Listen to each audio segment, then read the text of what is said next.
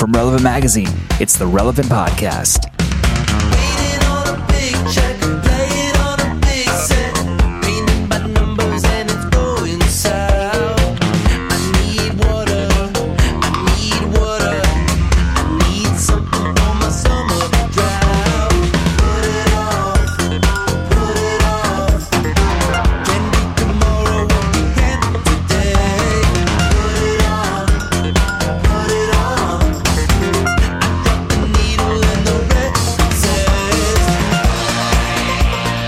Week of Friday, May 17th, 2013, and this is the Relevant Podcast. I'm your host, Cameron Strang. This week's podcast is brought to you by one of my favorite companies in the world, Warby Parker. Warby Parker is uh, an incredible way to buy prescription glasses and sunglasses online. Uh, they have a great selection of fashion forward frames, and they start only at $95, including the prescription lenses. They have a home try on program where you can pick up five frames. They send it to you for free. You try them on, see which ones look good on your face. You send them back, uh, all paid for. Uh, and for every pair that you end up buying, they give a pair of glasses to someone in need. It's an amazing way to help someone out, and it's a good price too. I'm wearing my Warbies right now. I have a pair in my hands. I'm wearing and, mine. and you're wearing yours. so it, it, make, it makes sense that they're sponsoring this podcast. Unfortunately, I have perfect vision. Unfortunately, They sell sunglasses too. yeah, so but we're- how about your sunglasses? Get on I am Jesse. indoors with perfect vision. so- Never, never stop Jay Z. for for listeners of the relevant podcast, Warby Parker is offering free expedited two day shipping on the final purchase. Just go to warbyparker.com and when you uh, end up buying your glasses, put the promo code relevant in there, and you'll get free two day shipping. There you go. Well, uh, I'm back, and here with me in our Orlando studios is the very lovely Tyler Huckabee. Hi guys. On the Skype line from Loverland, Virginia, Jesse Carey. Hello, hello. And over there on the ones and twos, our illustrious producer, Chad Michael Snavely. Hello, friends. Who is also, I guess, the interim host I mean, now. I had my team go back and you know re-listen to a lot of a lot of footage from last week just to make sure that that I did okay. Mm-hmm. The reviews were were un- incredible. Oh, it was Um, easily the best podcast I've ever been a part of. Oh my goodness. So, okay, no offense. Karen, what was your opinion? I didn't listen to so the it. chance Oh, you listen have to to. it. You can't miss it. It was. It was must it's listen probably the- podcast. the can't miss episode of It the was. year. Yeah. It's the same re I I can't listen to it, Tyler, because if it's horrible, I don't want to know that we put out a really really bad product. and he doesn't want to damage my ego. And if it's really great, then the only variable is me, and I don't want to know that it's great But, without but me. in your scenario, it's either really good or really bad. There's no middle no of the road. middle. There's no in either, between. either Chad did awesome or it was just a travesty. Yeah. and I saw, you know, Twitter reactions that's you know kind of implied that it was a enjoyable episode, which made me feel like That it was listenable. that made me feel like trash people. Yeah, Thanks no a one, lot. No one threw their iPods in the trash during. Would the you have rather seen, hey, it was another good episode of the Relevant Podcast, or man, that was awful on Twitter? Are you Would you rather see it blowing up either way? I know. I know. What Well, you'd I'm torn heard. because yeah, as goes relevant goes so my career and calling. So and vice versa. yeah, we might So add. so right. So I'm a little torn. However, honestly, would have liked to see people miss me. I would have liked to have seen that. Well, I would Didn't say, see one tweet that anybody missed me. Well, I think it's probably nice for you to know that if, God forbid, if something tragic were to happen to you, like you were to die, that, that the podcast could soldier on. Oh, without something really tragic missing a like beat. that. like like nothing would. Hey, We'd if I die, this thing dies with me. let's let, let's not be It so extreme. Let's just say you. Let, uh, what if you lose your vocal cords? Like, like the Google, the Google CEO. You get Right. lymph or something like that. You what if become my like Mark, left vocal cord goes You become like Mark Stuart from Audio Adrenaline. Right. You've got to bring in the Kevin Okay, Max. little- I'll play Kevin A little Max in too this soon. scenario. Yeah, In this scenario, I'll be the yeah. Toby Mac, obviously. Is is in that scenario is uh, Mark still cashing in? Oh yeah. Yeah. he's very much a part of the band still. He just- ju- he doesn't have to work. Right. He doesn't have to sing every night. So in your scenario, he writes the songs. He produces. I fade into the sunset. I leave. Things go well. I still get a paycheck. exactly. You're, you're like you're like Jerry Seinfeld is now with his show in syndication. It sounds Like he just sits appealing. back and lets the checks roll in. And, and the Twitter response is, it's still really great, there's a little bit of missing me. Well, I gotta have a little It's hard bit. to, Sure, It's hard Like, to we, know. We miss his voice Until Like, we- See, brought they're very something- nostalgic for the It's past. yeah, it's Yeah. like it's a, it's this is all. It's not what it was, but it hypothetical. is Your what it s- is. But your stamp is still very heavily on each episode. Yeah, yeah. It's mm-hmm. like The Office after Michael left. Oh, that'll totally feed my ego because it's been awful since Michael left. um, so you guys will limp along for two years and then it'll go away. And we'll, we'll die a slow, yeah, we'll die out with, with, with one big finale big where, where you'll briefly come back for a cameo. but I still marry Pam. I'm the Jim Yeah, after- and the yeah. Toby Mac. I mean, you've we've. I'll find my place in any analogy. I'm the Andy, and Speaking of uh, marrying Pam, there's a difference in the room today. there Is Is there? There, there's Oh, the- there's a more of a musk and a, a locker room smell. I would say it smells like rich mahogany. Sounds like uh, oak, leather-bound fine books. leather. Our, the, nor, the the counterweight to our, our oak scented musk is uh, Maya, and she is not here today.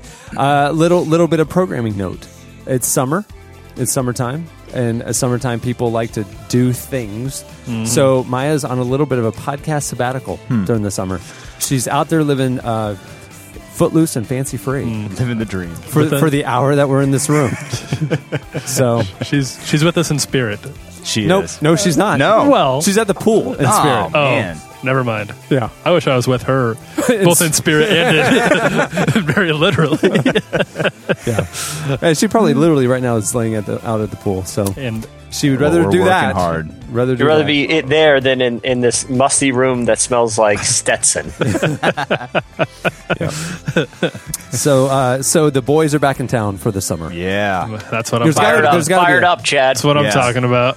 There's your cue. I, I have my I have my closing song. Thank you for that reference. so, is there a song about the boys of summer or something like that? Because that's kind of got to be the theme. Yeah, for the there is. podcast. Boys of Summer. Is it called Boys of Summer? I've never heard of boy. You're, There- uh, There's, boys girls are of- back in town and Boys of Summer. Uh, it's a Don Henley song. There need to be more boy songs out there. There's so many songs about girls, and it's like, what's so great about girls? yeah. There's a Britney Spears song called Boys. I'm afraid that if I Google search the Boys of Summer, it will think I'm looking would- for things that I'm not looking Google for. search Boys of Summer Don Henley, It's- the Eagle singer. Oh, there is a song, Don Henley, Boys of Summer. Yeah, it's a great. good it's a good tune. Oh yeah, this is really nice. Out of reach. I- I'll sing along. Empty days, empty days. oh. Here we go. It's popping. Know that you're not home, but I can see you. Keep playing it. Keep going. You got your hair pulled back and your Ray Bans on. Nothing strong now that the boys of summer have gone. Yeah. This is what this is what you can expect from this podcast for the rest of the summer, folks.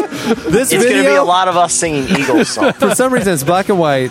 There's shots of the beach, things like that, and then all of a sudden, for no some reason, there's an interior shot of a nine-year-old boy playing the drums, and it, they keep coming back to it. Wow. To the nine-year-old, To the nine-year-old boy playing the drums, Prodigy. a future boy of summer. a future boy of summer. Maybe he's spending his summer indoors working, like practicing his music. getting ready Yeah, for I- the day when he when he can take it outside. yeah. As thematically good as, as well as Boys of Summer works, I really like Boys Are Back in Town. That song gets me pumped. All right, It, it's like a Well, pump we'll- up song. We can do both. We'll close with Okay, that song. so- the summer is long. The boys Even of though we summer. haven't, we haven't gone, we haven't left town. the, right, that's what I'm saying. We never went anywhere. Right. Maya left. right. So is there a song about a girl leaving? Oh, there's the lots boys? of girls leaving. Girls leaving There's the boys. lots of songs. There's a lot of songs about girls that. leaving. It's what they do. Yeah. It's sort of their stock and trade. Yeah, Chad, real Yeah. quick, can we just fire up the very beginning of that song and let me ask you guys if you get pumped, kinda. Like if you're just like, let's do this thing, man. Oh, Yeah. yeah. I'm getting pretty pumped. When they do the dual guitar solo, i- in your mind while you're listening to this, guys, listeners, when you're listening, hearing this song, imagine a montage of all of us going on right now. high It's re- fiving. when this song plays on anything, a montage is required. yeah, we're just wa- we're high fiving. We're uh, Yeah. Running around. Slowly walking in from lunch together. taking off the, I'm- taking off the I'm sunglasses. doing a Toyota jump in the background. Yeah. Yeah. All of a sudden, like one of us throws a football, the other guy jumps up and catches it. I'm on a skateboard. I do a little kick. The board spins around seven times. We, we, we pass a group of, of, of women, and one of them lowers their sunglasses, like, "Who are those boys back in town. And then we hold up our wedding rings. Sorry. Quick, quick cut. Speak for yourself. I yourself. snap Chad with a towel. Yeah. As I slide across the locker room in slow motion, of course. So, someone's ask, someone's on a weight bench asking for a spot, and we're all on our cell phones. Sorry. I checkmate all three of you in our chess game. Chad, Chad's flipping a burger right now. Yeah. on an outdoor grill, not Right. at McDonald's. And the burger flips over seven times, lands perfectly. And then we high five, and I do a Toyota jump in the background for some reason. We're all going down a lazy river backwards. There, there's a sign right now. There's a there, there's a sidewalk in a field with a sign that says "Stay off grass," and we just run through it, laughing. And there's like an old groundskeeper like shaking his fist at. I think they're getting the vibe. I think so. That's what you're picturing while you're listening to this. We're on riding lawnmowers going down the highway. with police cars in tow. But they can't. But they can't Wait, catch. the, the montage is taking a dark turn. We're in a shootout with the police. Chad goes down in a blaze of glory. You leave him behind.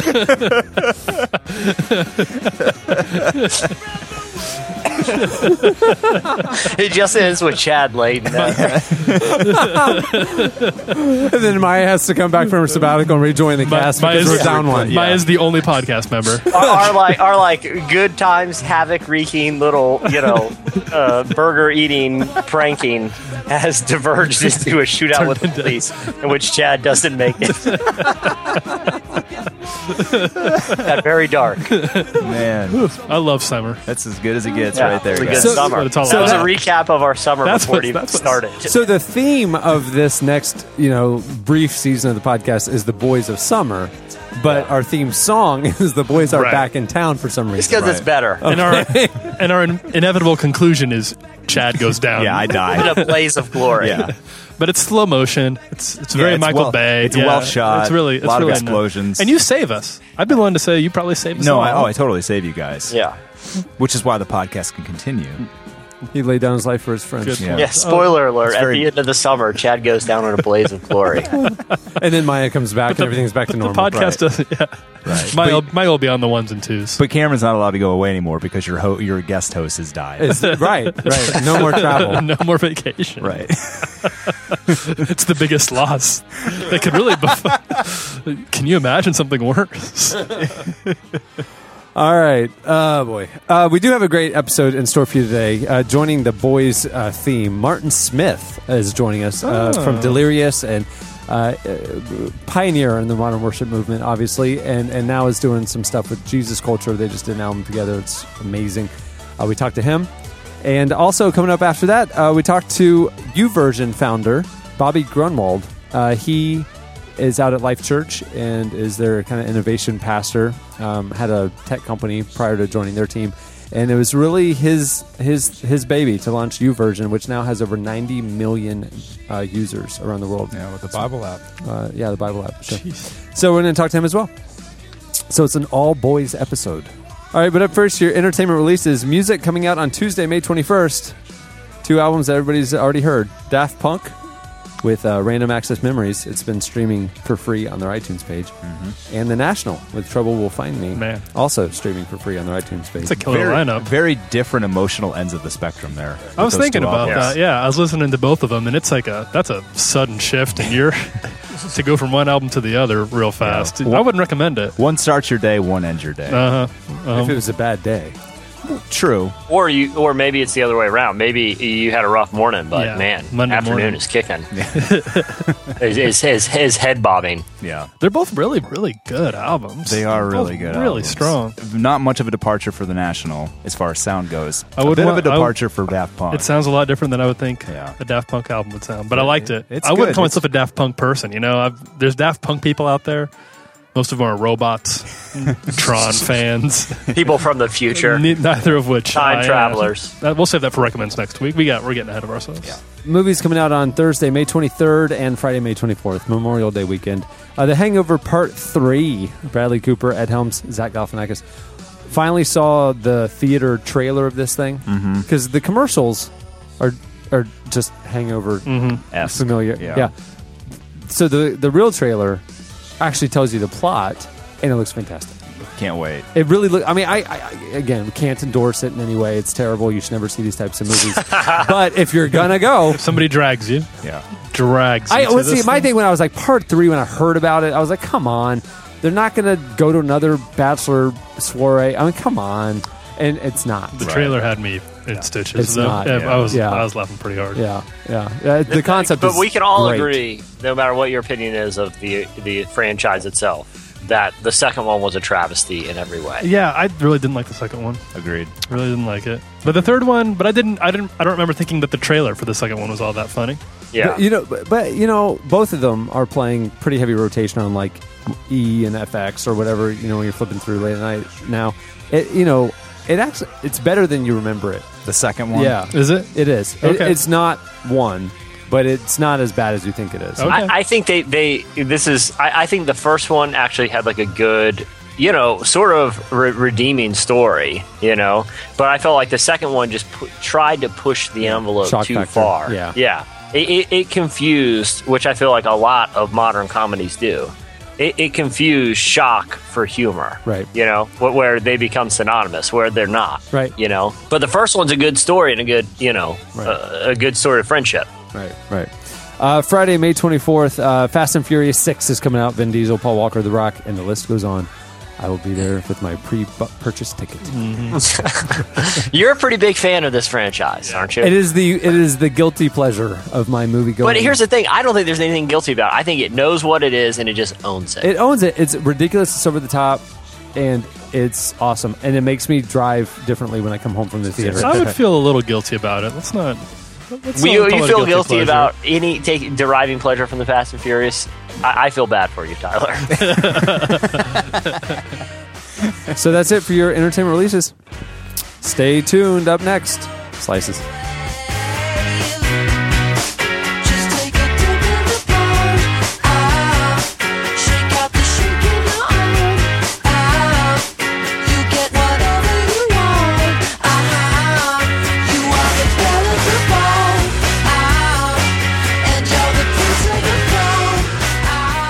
Portions of this week's podcast are brought to you by the new Rich Stearns book, Unfinished.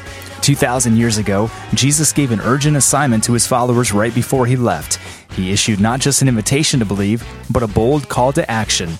It was a challenge to go into the world and reclaim, reform, and restore it for Christ. Best-selling author and president of World Vision US, Rich Stearns, invites you to stop standing on the sidelines and get in the game. That's where the adventure begins. You can learn more about Unfinished at worldvision.org slash unfinished.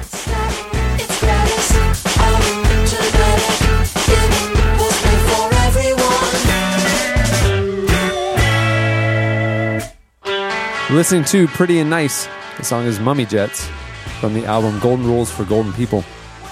At the beginning of the podcast, you heard Holy Ghost. That's what he sounds like uh, with the song Dumb Disco Ideas. I feel a little off my game today. I'm going to be honest with you. I feel a little off. It's not because I'm a week off and. You know, and like any high, high, highly trained athlete, you take a week off of training, you, you can feel it, even Oh, if it's sure. only a week. yeah, instantly. As It's I- not that. We all not know that. that well. It's not Yeah, that. it's not like yeah, your your your hammy's a little tight or something. No, something's really off. This is a vocal medium. Mm-hmm. This morning, I tried to change my morning routine. I tried to I tried to consolidate things. Okay, so so so I got a new shower caddy, and and I put Oh. I put a let me let me stop you there. I I feel like we need to revisit. I feel like we need to stay on this point for a little bit. wait, wait, wait, Hey, wait, the wait, boys wait, are back wait. in town. We can talk about this. Let me ask you about your so, routine. so like I said, does this shower caddy play music? We need to know.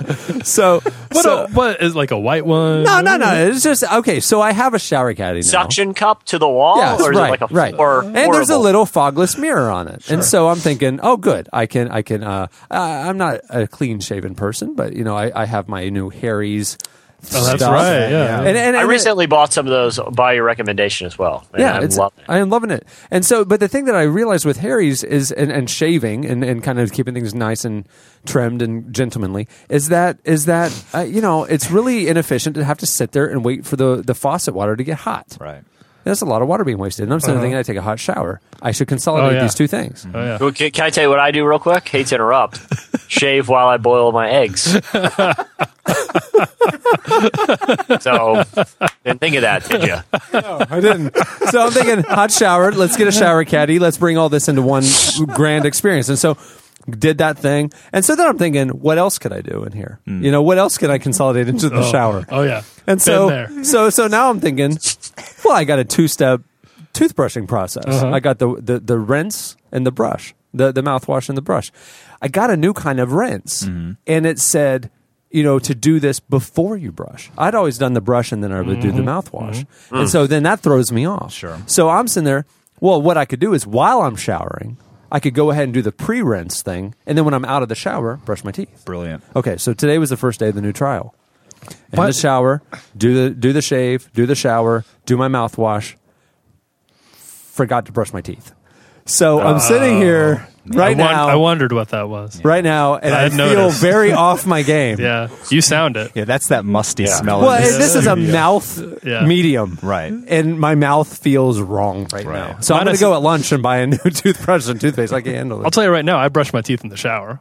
I was going just do- now. I just I'm do the full now, thing. Right you, guys- now, you guys I'm are going to. my mind right now. now I'm going to. Next thing I'm going to do, I'm going to pull a Kramer and start washing my vegetables. Honestly, Yeah, I put get garbage disposal I get in there. I get mostly dressed in the shower. That's why you come in moist. So it's a little. I, I mean, I, I air dry on my walk here, but it's still a little damp. But but let me ask you this, Tyler. This is what I'm confused about. You know, Cameron said the reason he would shave in the shower is because of the, the time it takes for the water to heat up. You- You don't need to heat the water for brushing teeth. I mean, you can just do that right at the sink. Yeah, but no no extra time at all. yeah, but you're. But I'm so comfortable in the shower. You know, it's my own little place. Does your shower have a seat in it? It's a handicap accessible Well, I have to, I have to switch out the chair every every three weeks because the wood gets rotted. But so it's a re, it's a. I'm going to try that tomorrow shower, because I'm yeah. saying like, I- there's oh, I the recommend mouthwash, it. there's the the toothbrushes right there. Maybe I just one swoop. There just get is. it all done. But what just about all your, your hygiene in one what, what about all your evening brushing? Your your bedtime brushing. Yeah, you know, I do that one over the sink. So you It's go have to less walk of a- into the shower, or do you have two sets? No, I got. I mean, I got a I got a sink and everything. No, I'm saying, do you have two sets of? Oh no, I just toothbrushes? moved the toothbrush around. Oh. I just carry it with me. Just carry it with- Got a little side It's in your for denim. it. I'm always jacket I'm pocket. always ready to go. I have a denim toothbrush. That, you have, you have like a towel my- with like little pockets in it. It's called a robe. I wear it as a cape. Thank you. yeah, it's not a robe. That's a towel with pockets in it. My hygiene definition. My hygiene utility robe. As soon as Tyler walks in the door at night, he puts on his robe. And to floss, I just pull one thread out of the robe. You know, I didn't honestly. I was joking at the beginning of the podcast. I didn't think anything would change with Maya gone, but now we're here talking about men's hygiene. Yeah. So I Yeah. apologize. I feel like Maya would be appalled. yeah. Yeah. But what do you expect when the boys are back in That's what town? I'm saying. Fire up, did- Chad. You know, like, you know, every time we say that phrase, you need to just play the guitar. Yeah. You guys are going to get sick of it awfully quick, but Oh, man, it's going to be if you say glorious. so. All right, it's time for slices. What do you have, Jesse? All right, so uh, uh, uh, one of the big items in the news lately is the factory collapse in Bangladesh um, that has shined a light on some of the ethics of the garment industry. Um, but recently, there's a there's a book that was released in July of last summer, 2012, uh, by an author named Elizabeth Cline, who went undercover in the garment industry. The book is called Overdressed: The Shockingly High Cost of Cheap Fashion, and in, in a way, sort of predicted that one of these disasters would happen. Uh, she's recently a guest on NBC Nightly News this past week. She's been on Current TV, uh, was featured in the New York Times, was a guest on Fresh Air with Terry Gross. And if you have an opportunity to listen to that interview, uh, I, I would encourage it. It's a really interesting interview uh, about her work looking at the ethics of what she calls fast fashion, which she says is totally fed by a, a Western need for cheap clothes that people can buy in mass at the change of every fashion season. Um, she looks at some of the buying habits of American consumers and how that as recently as 1990, half of the clothes uh, in, that were purchased by Americans uh, were made in the United States. Right now, that number is just two percent. Uh, she looks at some of the, the low living wage conditions uh, uh, for workers in Bangladesh and China, uh, but it raises a lot of questions about the ethics of American consumerism, particularly when it comes to buying and purchasing clothes. And I thought one of the interesting angles that I think we as uh, Christians kind of deal with is uh, there seems to be sort of a false dichotomy among some Christians about how much we spend and how you know quote unquote you know spiritual that is like i feel like there's a perception that the more you spend on something that you, you know it, it that that money could be used for something else and there seems to be this aversion to spending money but one thing that she addresses is the need for quality products that are made for a fair wage but are all, but are going to cost significantly more than you pay at a discount store Is there? Is, does she list like companies that she recommends? yeah, well, one of the big ones that uh, she recommends is actually the new Conscious line from H and M. Uh, she said that uh, you know for a while H and M has been one of the primary culprits in this fast fashion movement, where they make designer looking clothes very very cheaply and turn their whole inventory around week uh, you know every couple of weeks. And they came up with this strategy that's been been adopted by a lot of the big uh, retailers uh, that that makes a need for people for customers to come in all the time to see what's new. Where you, you know even a decade ago there would only be new lines every season. Now they're every couple of weeks. But she says the conscious line by H and M is a step forward. It's a little bit more expensive, but it's also uh, better quality and it's made from economic or environmentally sustainable conditions, and and you know where your product is coming from. Uh, but mainly, what she recommends is finding uh, quality items that are are you know if you can find uh, you know local uh, uh, high end clothing retailers. If you can uh, buy items that'll last, she recommends that uh, people uh, you know learn to even sew and how to find good deals on used clothes. Uh, but ultimately, the emphasis should be on quality, not quantity, when we when we're purchasing clothes. I just had my first experience with uh with with that. I was in uh, I was in Nashville recently, and I'd heard about this place that designs all their all their denim. They do, and you guys know how I feel about my denim. Um, Yeah. I take it very seriously. Very serious. Um, so I went to a place that I believe it was called Imogene and Willie's, and you go in there and you see the whole their whole factory. It's very small, but it's all right there and it's open. So you're seeing people make the jeans as you go in, and it's about there's about three ladies there who do it, and they walk you through the whole process. And and it did cost a little bit more, but but first of all, you take care of the these jeans right, and it's the last pair you'll ever need to buy in your life. So instead of going back to Target or Urban Outfitters in a, in a couple of months, I can hold on to these, assuming, of course, that people are still wearing these sort of bell bottom jeans that I'm wearing right now in, a, in, in ten years or so. Um, but also, it was really cool just to see just to see that whole process and to think about that compared to other brands that I've bought or other uh, places that, that when you read about their factories, it's just sort of appalling. So uh, I've been recently uh, converted to that as well. kind of to me raises just questions too about this sort of ethic that we have and i think it's recent of you know this last generation specifically of evangelicals kind of coming out uh, you know that are really wary of conspicuous consumption buying things just to have the appearance of, of wealth and being able to afford them where i think there, there's certainly validity to wanting to avoid that for the wrong reasons. But at the same time there's an ethical cost to buying just the cheapest stuff you can find um, and, and oftentimes you know that cost is you know really poor working conditions for for for people in you know other parts of the world. I saw something on Twitter the other day, and this may be a weird analogy, but uh, someone was sort of berating a, a driver that they saw out on the road because they had a hundred thousand dollar luxury car with a Christian sticker on the back.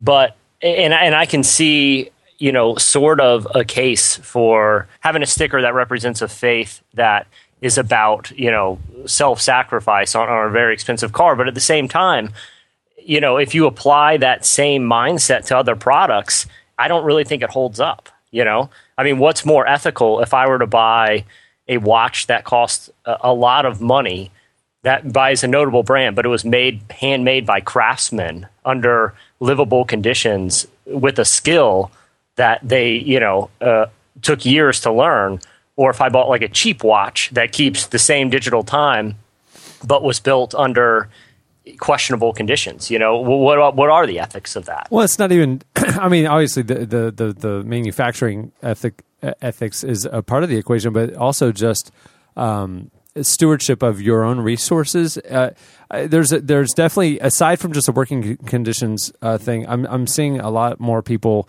taking an honest assessment of uh, of like the quality of of the cheap cool clothes. So, I saw somebody writing about you know, like I'm never uh, a girl writing. I'm never going to shop at Forever 21 again because I realized that I, I buy that shirt for twelve dollars. I can wear it maybe twice before it, it essentially falls Yeah. apart. And, Yeah. and and so if I ever shop there, I kind of have to think like this is what I'm paying for one or maybe two wears.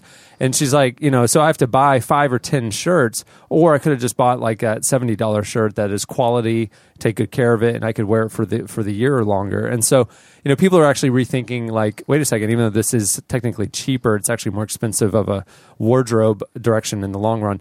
It's it's something that I've personally even been thinking about a lot lately. Chad and I have talked about it Yeah. because I, I'm in the process of, of losing weight. I've lost 35 pounds in the last two months, and and none of my old I gave away all my old clothes, and so I have to acquire new clothes, and I've had to make the decision what type of closet am I going to have, and mm-hmm. and when you like read, you know, kind of like men's hey boys are back in town let's talk men's style stuff like it's like here's the nine things you need to make your wardrobe Right. and it's like i'm kind of going you know what as i rethink this it really does make sense to have that you know quality pair of jeans versus four pairs that are going to get misshapen and wear out you know so it's like well let's just invest in that one quality pair and so um, Maya's the same thing. She's been, you know, same thing, been on the same path with me, and, and we both together um, donated twelve large uh, trash bags full of clothes and shoes. Yeah. and um, and so she's rethinking her wardrobe as well, and we're kind of just trying to think like that of like the eth- the ethics of even our, our own money and our own resources that it actually makes sense in the long run to, Yeah. to invest in quality. Well, then the quality pieces also are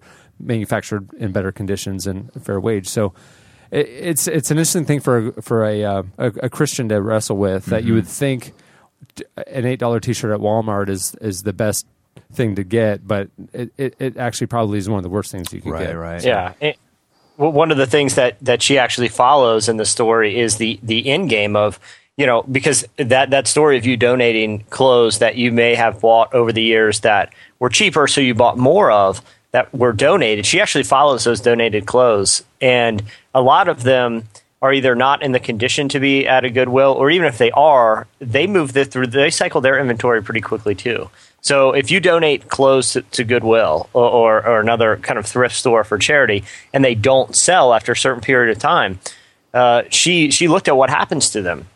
They're actually bundled up in bales like hay, and they're shipped oftentimes uh, to buyers in Africa where they and they're not donated from there. They're sold in street markets for you know a few dollars.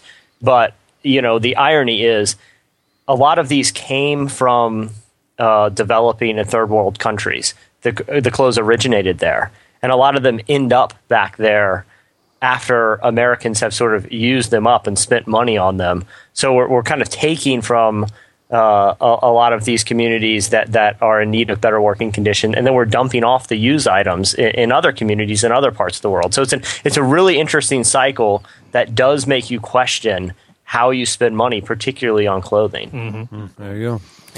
What do you have, Tyler?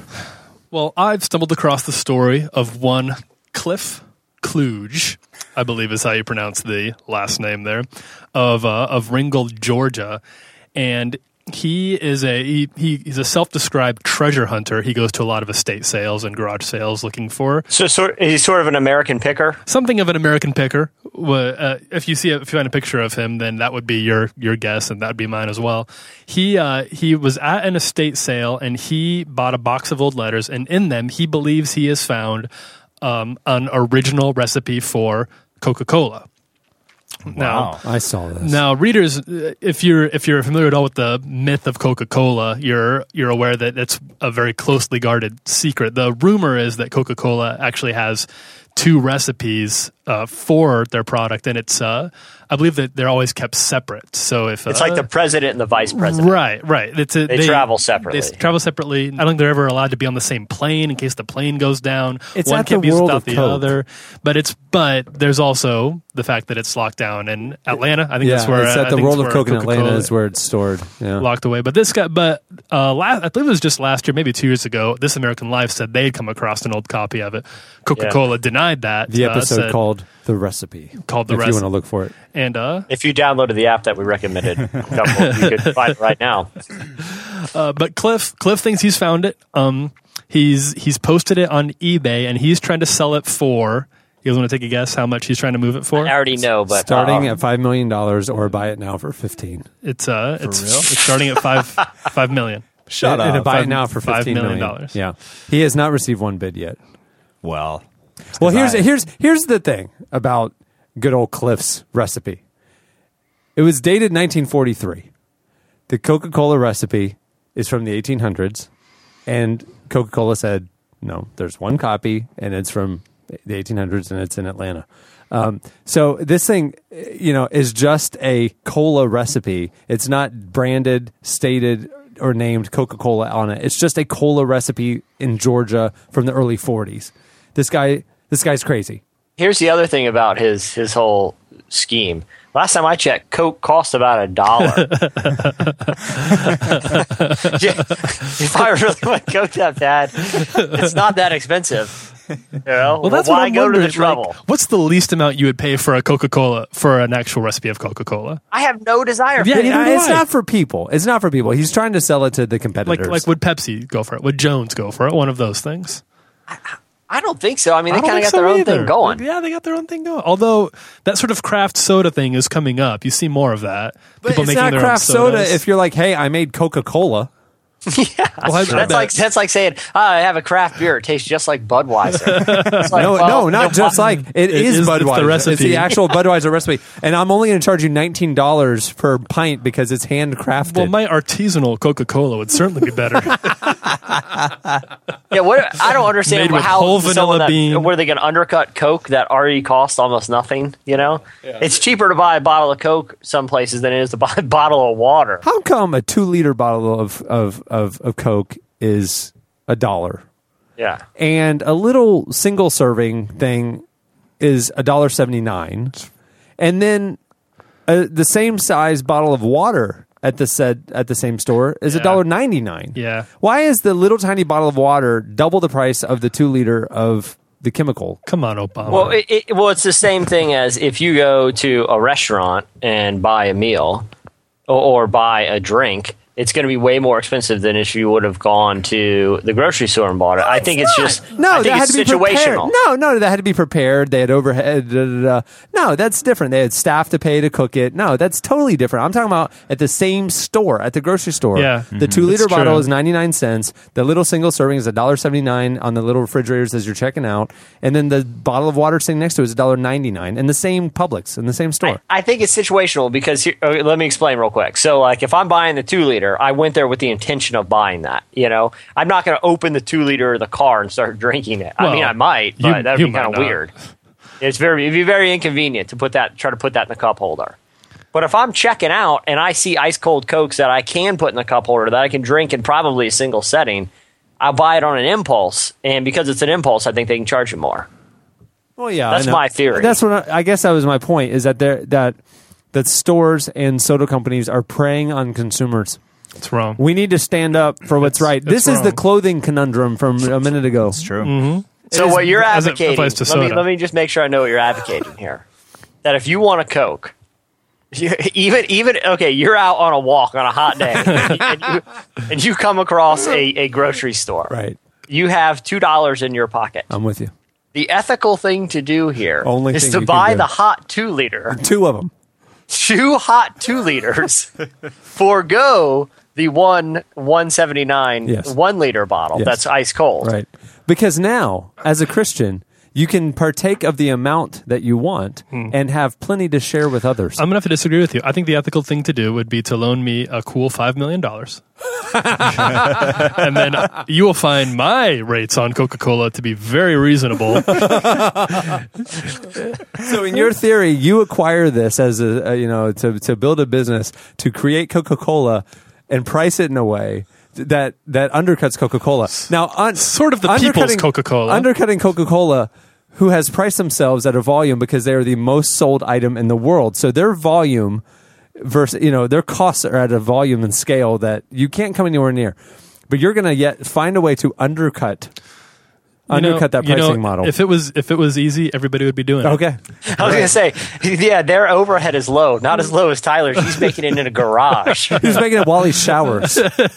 I use my shower water, my bath water. That's my start. Yeah, you That's should my base know. product it's, right it's there. made. f- It, it's very environmentally conscious. I use used shower water. I just have a little bucket at the bottom of my drain. It's I, made from shower water. From there, I, the carbonation or the foam is not carbonation. It's actually residue from you it's brushing just, your teeth. it's just my it's just my there's a little bit of toothpaste, a little bit of soap scum, and uh, I add some chocolate.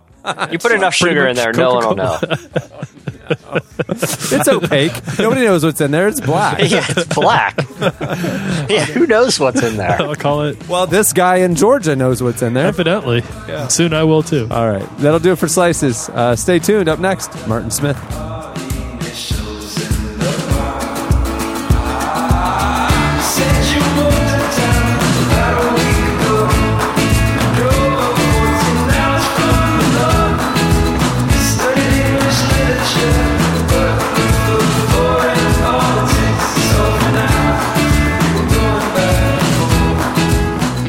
You haven't seen it yet, make sure to check out the new May issue of Relevant Magazine.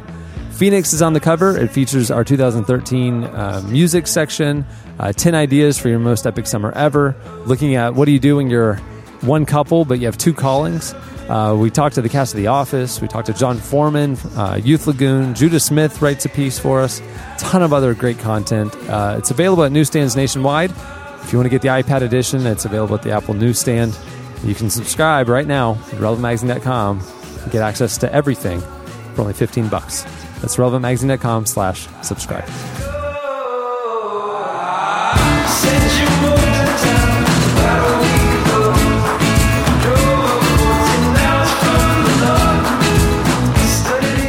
You're listening to Cayucas. The song is East Coast Girl from their album Bigfoot.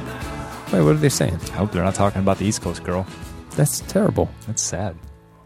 Maybe their theory is that Bigfoot is a female and lives on the East Coast, not the Pacific Northwest.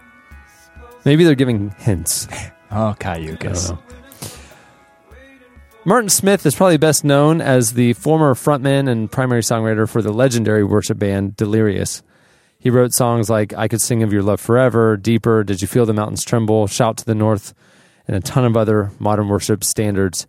Now, a husband and father of six kids, Martin Smith is back with his solo debut called God's Great Dance Floor Step 1. Step 2 is going to release this fall. The album's a 10 track collection of personal revival songs born out of a reinvigorated season of waiting on God.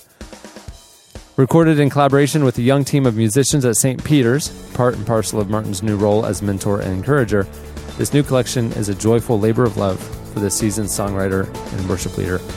Our very own Tyler Huckabee recently spoke to him. Here is Martin Smith.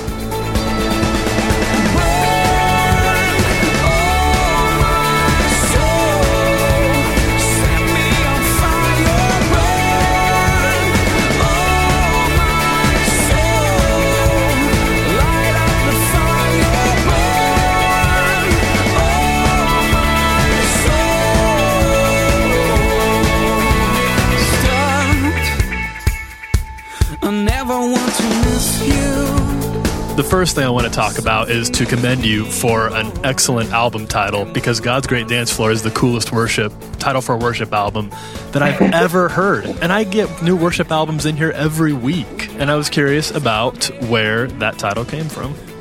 Oh, I appreciate that. Um, do you know what? I don't really, I can't really remember where the phrase came from, but Oh, I've had it a few years.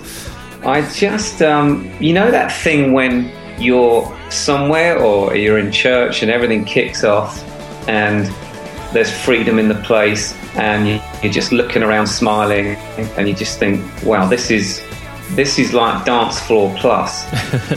this is this is God's smiling. You know, this is God's this is God's great dance floor.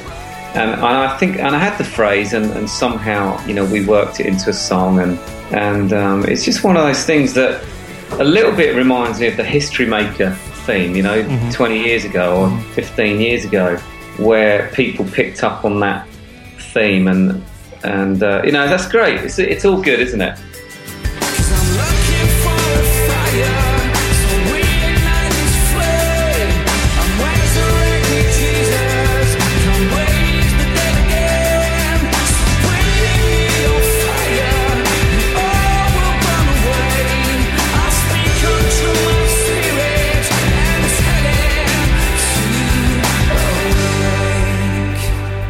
Did these did these songs all come out of like a?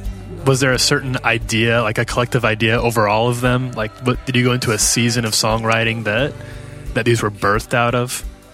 Yeah, I think it's been three years of being a little bit more home based, a little bit more private, um, a bit more waiting on God, just not so busy, not not not you know traveling around the world so much, um, almost sort of stepping aside.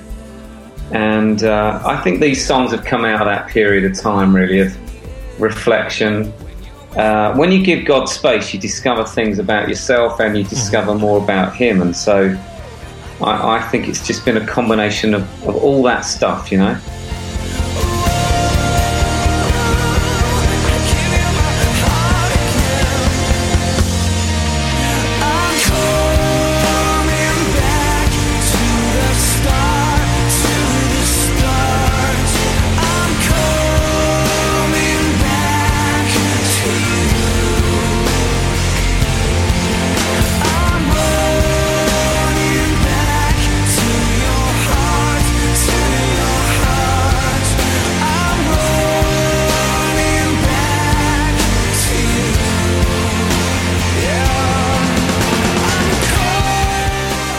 Writing songs for a long time now, do you feel like the way you write songs, especially the way, that you write worship songs, has that changed much as you've as you've grown and you've matured? You've written a lot of songs now. Have you seen the way you write songs now or the kind of songs you're writing be a little different than they were 10, 20 years ago? I mean, I hope that they're better songs than they were, uh, but but that's not for me to say. I think that that uh, what a lot of us have done is is sort of thrown ourselves into the co-writing thing more and teaming it, and I think we've all loved that. You know, people like Matt Redman, Chris Tomlin. Yeah, you know, something new has come out of that. I think that's that's been fantastic. Uh, you know, if I've got a song and I play it to someone else, then they always they can always make it better, and um, so that's been good. I think is yeah, with the years, I think your perspective changes.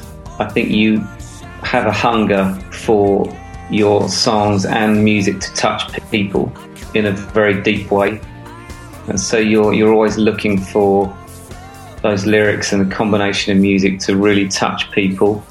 Every song becomes important, mm-hmm. and you know I think as well after the years you believe you believe in what you do, and, and you believe more in what God can do, and so it all, all becomes a lot more exciting.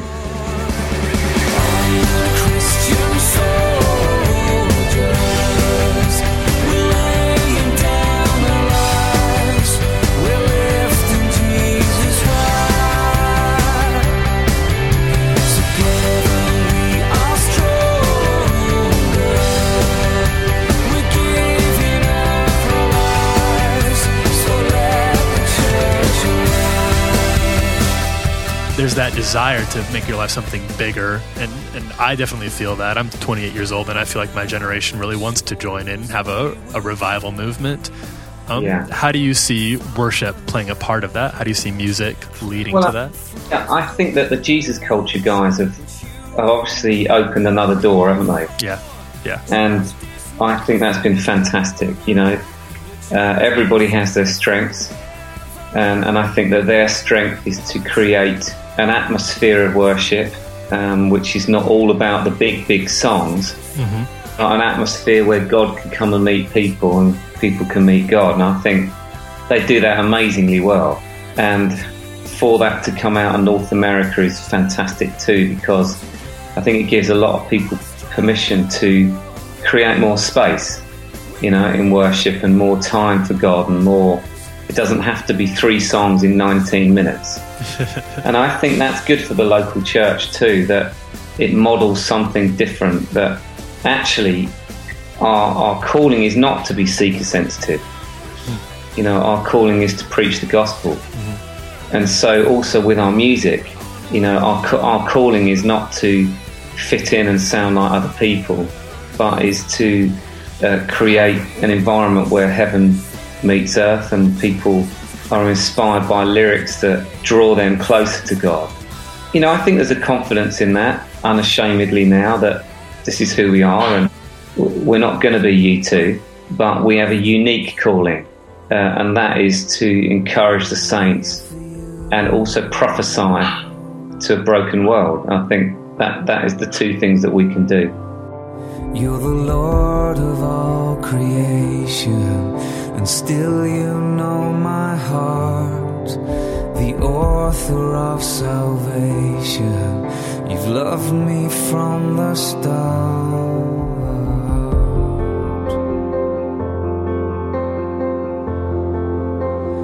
Waiting here for you with our hands lifted high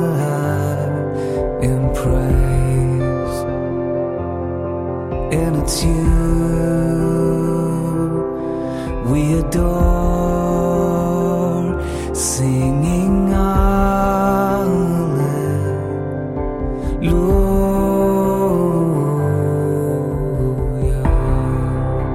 Hallelujah. we talked to a, obviously a lot of worship artists, worship leaders here, and uh, a lot of them do reference you as being a somebody who inspired them as a role model, or they grew up listening to Delirious songs and now they're able to do those songs themselves. If you could tell sort of the up and coming generation of worship leaders one thing, like if you could either encourage them or admonish them, if there's one thing you f- wish they would all keep in mind, what would it be? Uh, it, it's a marathon, not a sprint. And God's got a plan. You know, you have to trust Him. Don't rush ahead into everything. Um, you know, you want to be still doing this when you're 60 years old. And so don't be in a hurry uh, and always jump at the first opportunity. There's always a bigger plan, and we just have to be patient. And that can mean signing a record deal, publishing, bringing a new song, you know, miss, feeling like you're missing out on opportunities because you're, you know, you're being a dad. It can be a hundred things, but think ultimately we have to trust, don't we? Mm-hmm. That's what I would say.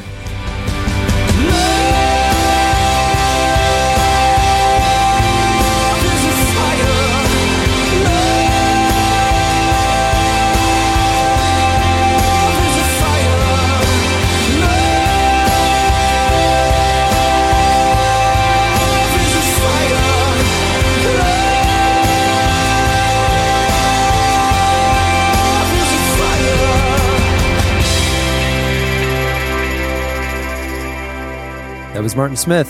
Make sure to check out his new album, his solo debut, God's Great Dance Floor Step 1, wherever music's sold, and at martinsmith.tv.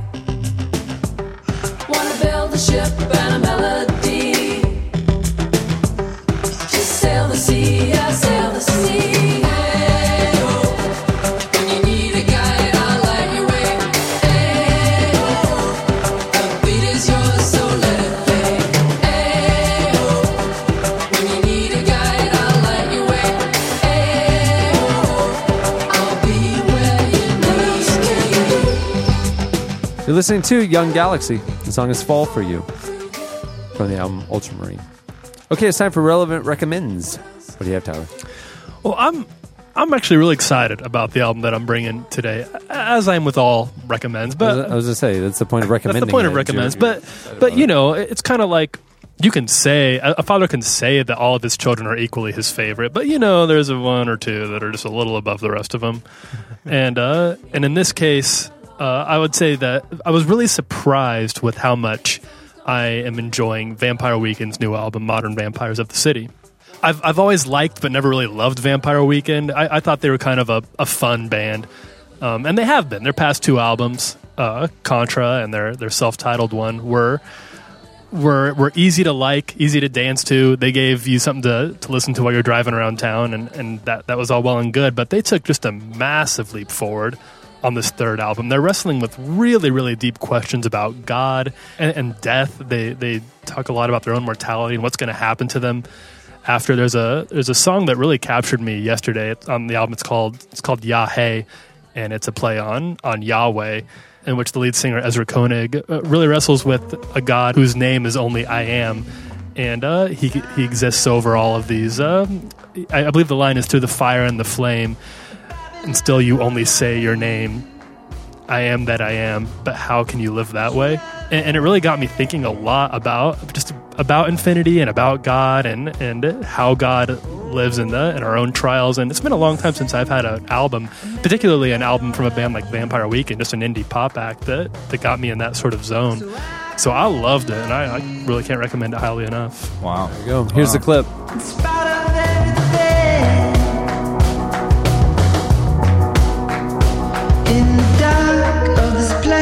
Place,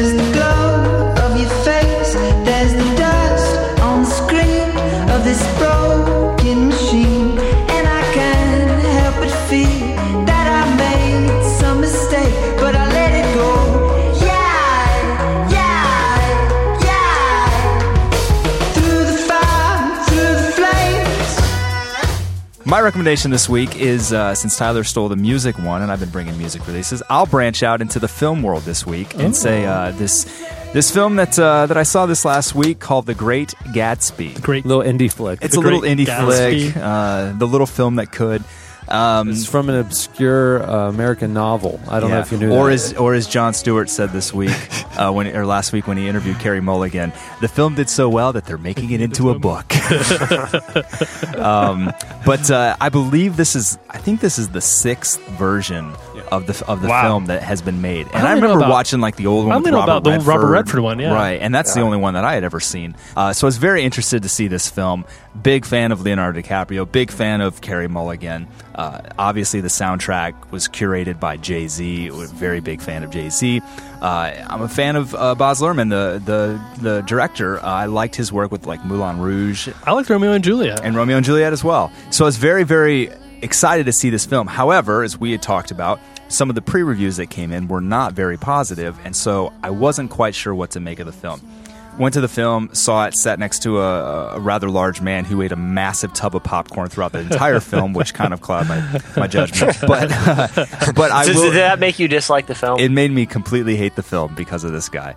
Um, no, but I will say that I like the film. I'm anxious to see it again uh, to kind of take in more of, of the beauty of it. But I didn't like the fact that Tobey Maguire was in this film. He was the one the one reason that that I would walk away from, from the film and just say, yeah, you know, it was good. It wasn't great. It was good. There were moments where after a while Leonardo DiCaprio becomes the great Gatsby. He, you're no longer saying like, "Oh, that's Leo. I've seen him in this and this and this role." Everything else feels right. It looks right. It sounds right. But Tobey Maguire, I just, I just don't get it. I've never felt like he was the right person for any film For I've ever seen. Right, right. Spider Man probably least of all of that because Spider Man's supposed to be an unassuming nerd, and, and Right. Tobey Maguire definitely can pull that off. Right. You know, he, yeah. I, I felt like there could have been a little bit more emotion between uh, Gatsby's character and, and the love interest, uh, Carey Mulligan. Um, it seemed a little stiff, a little stale at times, but uh, man, s- the cinematography of the film, breathtaking. The music, the way they, they, they took some of like Jay Z's music and, and interspersed it with like this 20s jazz fusion was just really, really interesting and cool. Um, highly recommend the film. I just wish that they had done it without Tobey Maguire. See, I was shielded from the big tub of popcorn guy. That was on Chad's That left. helps. I was on the right. There was That nobody helps. on my right. It was actually a perfect seat right in the middle. I had a good experience. I had never read, never read the book. That still that still surprises me. it's it's the it's the great American novel. Yep. I mean, I'm not even saying Cliff Notes. Like I'm unaware of the story. This is my first. I, I'm I am ignorant to this story. This, Okay. So to me, this is a movie, Uh, a 2013 movie first and foremost. Which means you don't get there was no real bar. no bar. That, and that's the thing is I walked in blank. Yeah. I hadn't even heard or read any of the negative reviews, which is unlike me. I usually look at Rotten Tomatoes, but this is one of those movies that I just was like, I didn't. I just assumed everybody's gonna love it because it looks so freaking amazing on Right, the the commercials. previews, sure. You know, mm-hmm. so I'm just like, I can't wait to see this. So I didn't need to look at Rotten Tomatoes. So I didn't know any negative stuff. I hadn't read the book. I had nothing going into it other than sweet. and I, I really liked it. Yeah. And I walked out, and people clapped in the theater when we saw it. And and and which I hate, by the way. I'm surprised. I hate Somewhere, there are, Boz, I've there heard are, you say that. There are two places where people should not clap: when a film finishes in the theater and when a airplane lands on the runway. No, the pilot can hear that. Thank you. We appreciate What about a funeral? I don't think that's appropriate either. um, and so, so I, you know, I, I liked it, and then we, you know, we went out afterwards and we were talking, and then Chad told me all of his predisposed negativity to it, and I was like, oh, you're right. oh, yeah, I see that now. Well, here's the thing: if you, if you, if any of you out there are ignorant as I am, you will greatly enjoy the movie. but, but the, um, the, the emotional disconnect is true. Like toward the end, like there are so many really powerful things that happen, and they, they should move you to chills or tears. Yeah, and they don't. It just doesn't. Yeah, Yeah, there's It's an emotional almost there, disconnect, but and, it's I, and I totally agree that Tobey Maguire should not have been in the movie. It's one of the most beautiful movies I've ever seen. We did not see it in 3D. I Thank hate, God. I hate you know what I read the other day was that really the main feature that the 3D movie uh, has is is some of the words that Tobey Maguire says. You know, they're written on the screen. Apparently, they come out and they drip over you, and that's the big effect for the 3D Well, and I think the parties with the confetti and stuff. and that kind of stuff. But it's not like Those balloons are floating towards me. In 3D, Jay Z is actually there. I'm You can go see him just off the screen, like in the theater, He's just hanging there, out. like a hologram. That's all. That's that's With all you. Yeah, he's that he's that usher in the 3D one. Anybody want a talkie? uh, what do you got, Jesse? All right, so so my item uh, uh, once again is is a, is a little bit different. Um, it is a it's a website that you may have remember. It started off as a Kickstarter campaign back in September um, by a, a bunch of different journalists from uh, some pretty high profile networks and organizations, BBC, CNN, um, CBS News, that uh, wanted to do something a little bit different. Instead of looking at the big headlines, they wanted to sort of uh, have an outlet just to kind of show human interest stories that are often lost in. Um, you know, sort of major network news coverages coverage. So they started a website called Narrative. It was the website's called Narratively, and the URL is narrative.ly. And basically, how it works is uh, each day there is a new story. A lot of times, the accompanying the stories are uh, illustra- illustrations by different artists.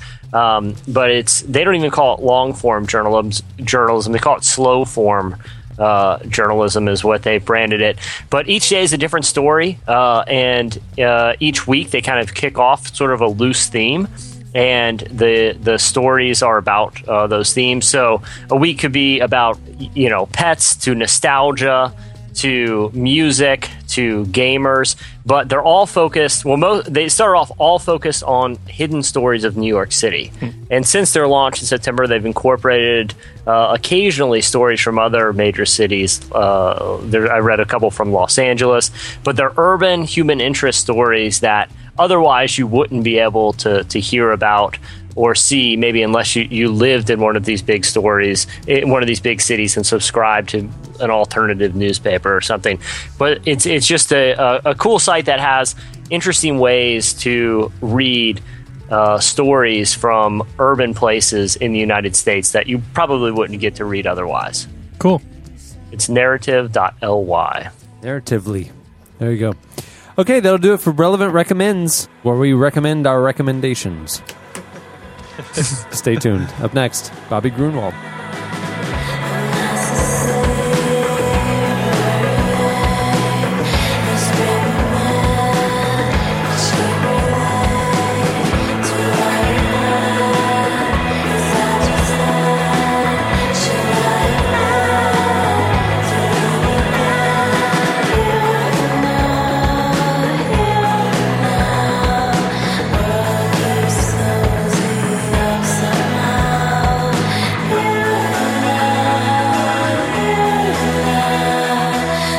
Listening to No Joy. The song is Lunar Phobia. That, that, that goes together, I think. If you're scared of the moon, you probably are somebody who has no joy. so, just saying.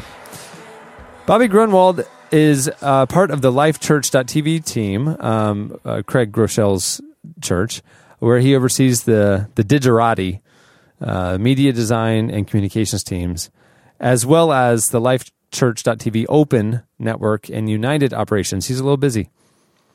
Before he joined uh, Life Church in 01, he started and sold two technology companies and consulted with startups on venture capital funds. Um, part of what he's done since going there is uh, looking for innovative ways to connect people to the Bible in their daily lives. Born out of that is YouVersion, a simple ad-free Bible app that brings God's Word onto your mobile devices. So far, the Bible app has been downloaded more than 90 million times. It's free, and it's awesome. There's no reason why you shouldn't use it. Our very own Stephanie Smith recently spoke to him. Here is Bobby Gruenewald.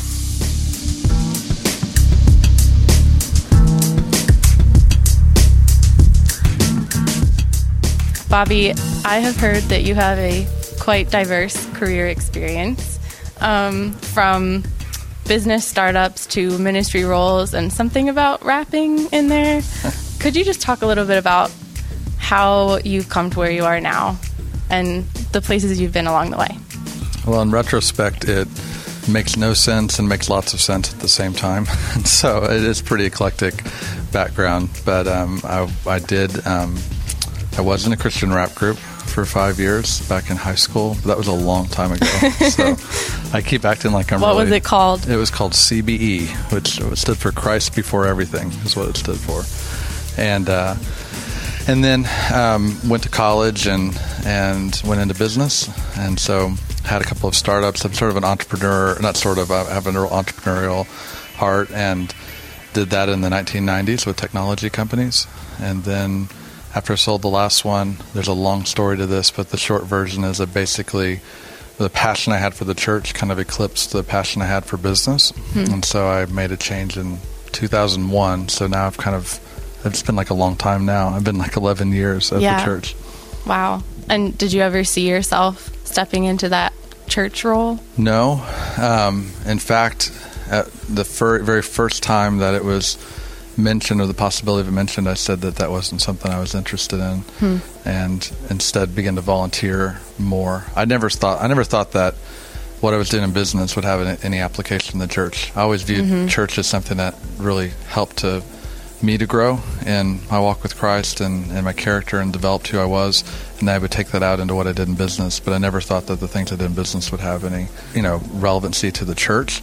So it was, al- uh, it's kind of in retrospect a bit crazy because God's used it, you know, in our church and not just in my experience, but lots of our team in such a big way. But I didn't, um, I didn't connect the dots at first.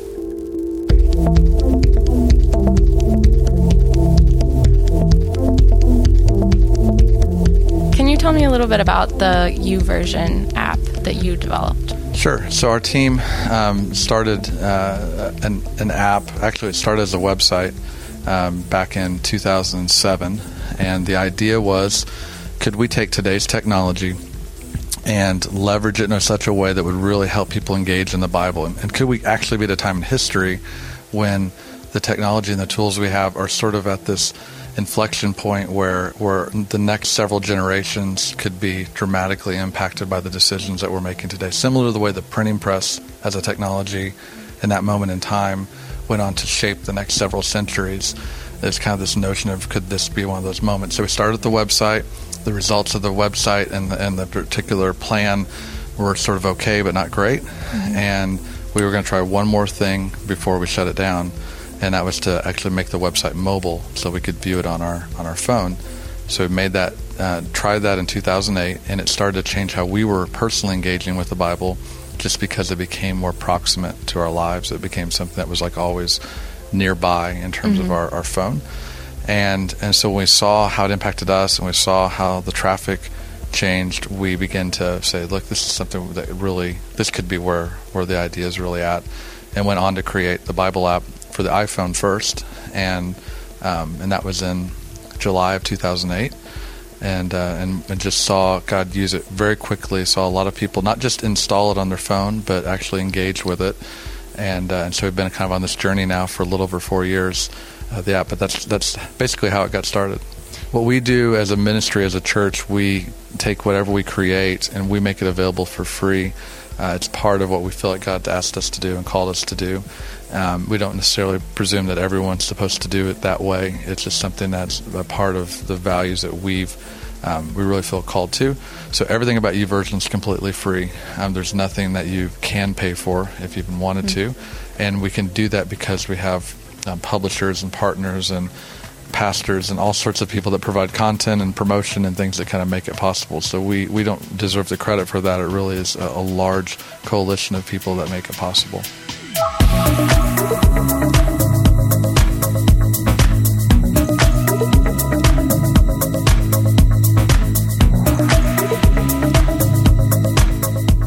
Seems that the app has been so successful because it is so innovative and creative in ways that hasn't been done before. But you were also very well versed in the history of Scripture, and um, it's how we've been reading it for years.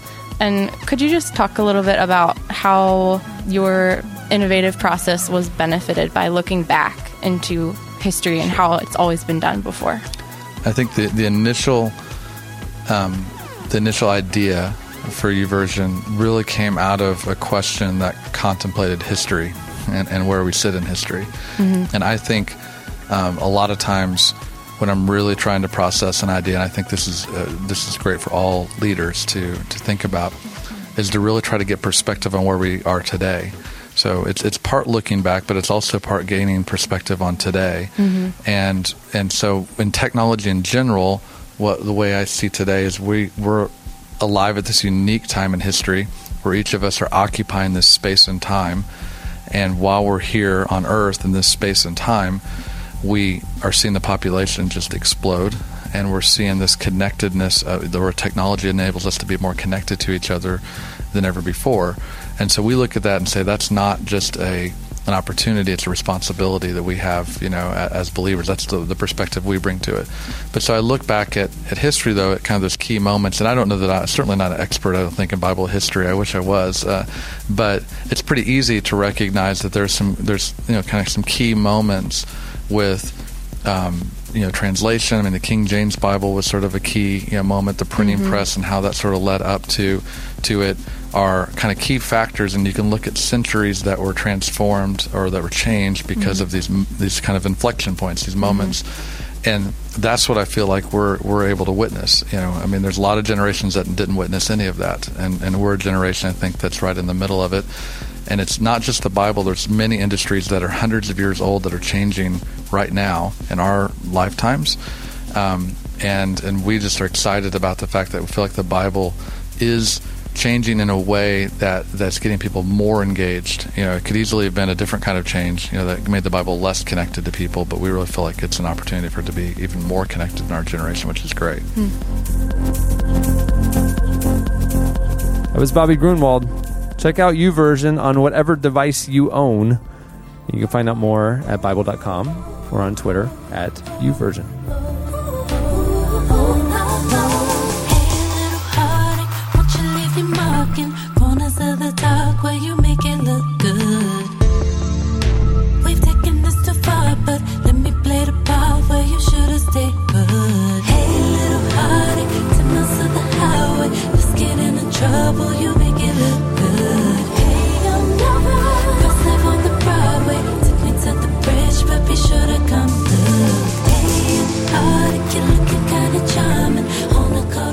You're listening to Solange. I like saying her name. It's Beyonce's friend.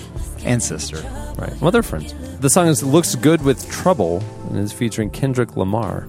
It's her new single. Did you see? I just got to say, did you see the other day that Pitchfork tweeted that Solange's new album is coming out? Blah blah blah blah blah, and she tweets at Pitchfork and just says that's incorrect.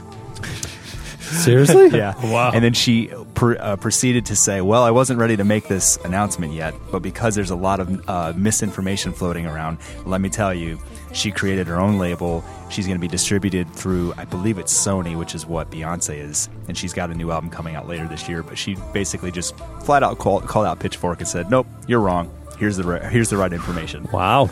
Man. So, Power of social media. yep. Finally giving celebrities a voice. Speaking up for those who, who just can't who just can't for stand for themselves. Yeah. It's time for your feedback. I have no idea what this question is. Uh, apparently, last week we, they, asked you what was the worst summer job you ever had. Is that why Maya took a sabbatical uh, from the podcast? Because you guys made her think that. She contemplated too intensely on Yeah, this. like, oh man, I, I don't want to. I don't want this to. Yeah. This will be the worst summer Just like job. this pod- I could be at the pool right now. Yeah. Yeah. You guys went over to the podcast episode page at relevantmagazine.com and hit us up on Twitter and Facebook as well. Here's our favorite replies. Well, Frederick Sprinkle said his worst summer job was probably when he worked for a horse semen distribution company. Oh my. Hmm. Well, why'd you get a job there? You kind of know that it's going to. he seems like you know what you're getting know what you're getting into. into, Who are they? Who are they distributing? to? Thankfully, he says, I don't feel like I should include any more details. that's Let me probably just fair. clarify that my role was thankfully removed from the actual quote unquote distribution process. Well, Frederick, I hope that life has Dealt you a better hand. Yeah, than it's- I didn't even know such a place existed. that's a that's an interesting need. well, Michael on our Facebook page said that when he was 16 year old, 16 years old in high school, he got a job working at Taco Bell where he was the fry person. Let me stop you right there, Michael. I, what do they fry at Taco Bell? What do you order at Taco Bell that requires a fry? The chalupa shells. so is he, is he exclusively just the chalupa shell guy? Yeah, guy? he's the chalupa guy. Okay. well, I, No, no, evidently they, they also very- have uh, taco salad, crispy tortilla shells, uh, bowls, right? Don't, they Don't do they little make- Mexi fries? Those Yeah. little, those little, those little No. tater tot type things. Nope. They don't. Mexi No. fries. They need to get on that. Yeah. Sorry, don't- that's they what they don't do call them in Nebraska. I don't suggest. I don't suggest anybody else refer to them as that. But uh, either way, evidently Michael wasn't very good at the fryer uh, at his job with the chalupas and the Mexa fries because he caught the fryer on fire and had to uh, you know struggle to put out some of the flames. Uh, fortunately for him, though, his aunt was the manager, so he didn't get yelled at uh, too much. But uh, That's called you know, nepotism, and that's wrong yeah, you should have been fired immediately. from the from the fryer. See what I did there? Yeah, he he good. should have been fired from the fire for the fire. there you go. This I'm just going to read this one from Jay Gray um, as as he wrote it. In college, I worked a summer job installing security systems in apartment complexes. I had to relocate to do a job in a town about two hours away, which lasted for about a week. It was just me and the lead electrician. He had no teeth, as they had all been removed by a baseball bat in a bar fight, hmm. and only the rotting remains were left to tell the story. Smoking three packs a day didn't help. This is this is very well written too, Jay. Mm-hmm. Mm-hmm. He would uh, only wear wife beaters, stained brown and yellow from years of use, and would often proceed with locking my head in his unwashed armpit for moments that mm-hmm. seemed like eternities. At night, he would sit on his bed in our hotel room and pick at open sores in his shoulders. Wow. By the end of the trip, he really warmed up to me and all but confessed to two murders he had committed from his early drug dealing days. I quit the next week and never saw the guy again. Oh my! That's crazy. What well, do you I'm glad you're okay, Jay. do with that? I don't know. I wouldn't want that guy installing a security system in my apartment. I'll tell you that. Creepy. Jay, I'm glad you quitting was the right move. there, Glad Jay. you're alive, Jay. Quitting was the right move. Julio has a pretty bad one where he would answer phone calls for uh, like 1 800 vendors on TV, like a 1 800 number. They said it started off, it wasn't too bad because it was just uh, older people calling to get Time Life music, like CD collections. And he said he kind of felt bad because he had to constantly upsell, you know, the, these older sure. folks. But that was just part of the job. Things started to get weird when the 1 800 uh, number that he was answering for was selling Girls Gone Wild videos over the telephone. And that required him to read a ridiculous script every call. But he said what pushed him over the edge, though, was when he when he had uh, a- an old man asking very personal questions about a very personal type of medication that they were ordering over the phone. that obviously he didn't feel qualified to give any medical advice about. So uh, he said after that night he quit his shift. I'm glad that all of these stories end with "and then I quit" because it'd be really sad if it was a story. And to this then he, day, confe- he confessed to murders. Yeah. the, the man I was sharing a room with confessed to murders. Kinda like- I quit. Kind of like Jordan Hogue. He was uh, the ripe age of 19, thinking about going into nursing program at his school. So it says he talked to a nurse that went to his parents' church, and uh, he got a job at a hospital uh, with the nursery. Sounded great, right? Playing with newborns, helping with the miracle of life. Easy, baloney. Well, being vastly underqualified, I personally witnessed six to eight births a tw- in a, during a 12 hour shift. When it's not your kid, that whole thing is horrifying. he would then have to bathe the 10 minute old floppy humans and put on their first shirts.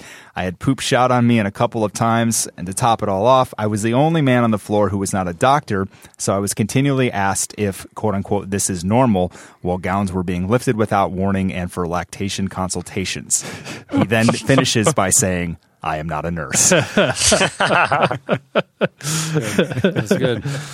All right, well, that'll do it for your feedback. If you want to chime in or check it out, head over to last week's podcast episode page at the website. Okay, it's time for this week's. Editorial question of the week. Hey. All right, well, at the beginning or earlier in the podcast, you heard our theme song for the temporary su- summer sabbatical while Maya is not part of the podcast. Is it our now? Are we all on board with this? well, I think there's a two twofer here. The theme for the summer is the boys of summer, Right. but the theme song is the boys are back in town. Yeah, And I it's am just, t- just a better I can song. get on. I can get totally on on board. board with that. I can get on board. Yeah. Fired up, Chad. Dun-dun. All right, so we want to know. Hey, we're at the beginning. It's Memorial Day weekend coming up. We're at the beginning of the summer. You're looking ahead. You've got dreams. You've got hopes. You've got aspirations for for what your Oh, yeah. summer's going to be like. Oh, yeah. We think you need to live with intentionality. We think you need to live with purpose. We think you need to drive the car here. You need to pick your own summer theme song. Hmm. So we got ours. We want to know what is your theme song for summer 2013 and why. Hmm. So head over to the podcast episode page at relevantmagazine.com or hit us up on Twitter and Facebook, our relevant Facebook page, relevant podcast Facebook page, and tell us your theme song for the summer of 2013 These better be good. and why. Yeah. I, want- I want them to really. We pump might you we up. might even make make a, like a Spotify playlist of all the theme songs Good or idea. something. It just pump you up throughout the Yeah. whole summer. Yeah, that's true. Whatever 'cause you're I, doing. Keep, keep it rocking all summer long. Yeah, we could put together a playlist. We might we might release it as a CD. So uh, there you go. Many thanks to Martin Smith for talking to us. Make sure to check out his solo debut album, God's Great Dance Floor, Step One. Uh, Step Two is coming out in October. You can find it at martinsmith.tv, and you can follow him on Twitter at martinsmithtv. Also, thanks to Bobby Gruenewald for talking to us. Uh, obviously, you can find YouVersion on any device out there. If it gets on the internet, you can get YouVersion on it. 90 million users. They're they're they're surging toward 100 million. The guy's made a massive impact in the world for Christ. Uh, find out more at Bible.com. You can follow them on Twitter at YouVersion. On that note, we'll wrap it up. I'm Cameron Strang. I'm Tyler Huckabee. I'm Jesse Carey. That's Chad Michael Snavely. We'll see you next week. The boys are back in town. Boys are back in town. I said, the boys are back in town. The boys are back in town. The boys are back in town. The boys are back in town. The boys are back in town. Boys are back in town. Thanks for listening to the Relevant Podcast. Go follow us on Twitter at Relevant Podcast. And for more great content, check out relevantmagazine.com. The boys are back in town. The boys are back in town. I said, the boys are back in town. The boys are back in town. I can see you. Keep playing it. Keep going.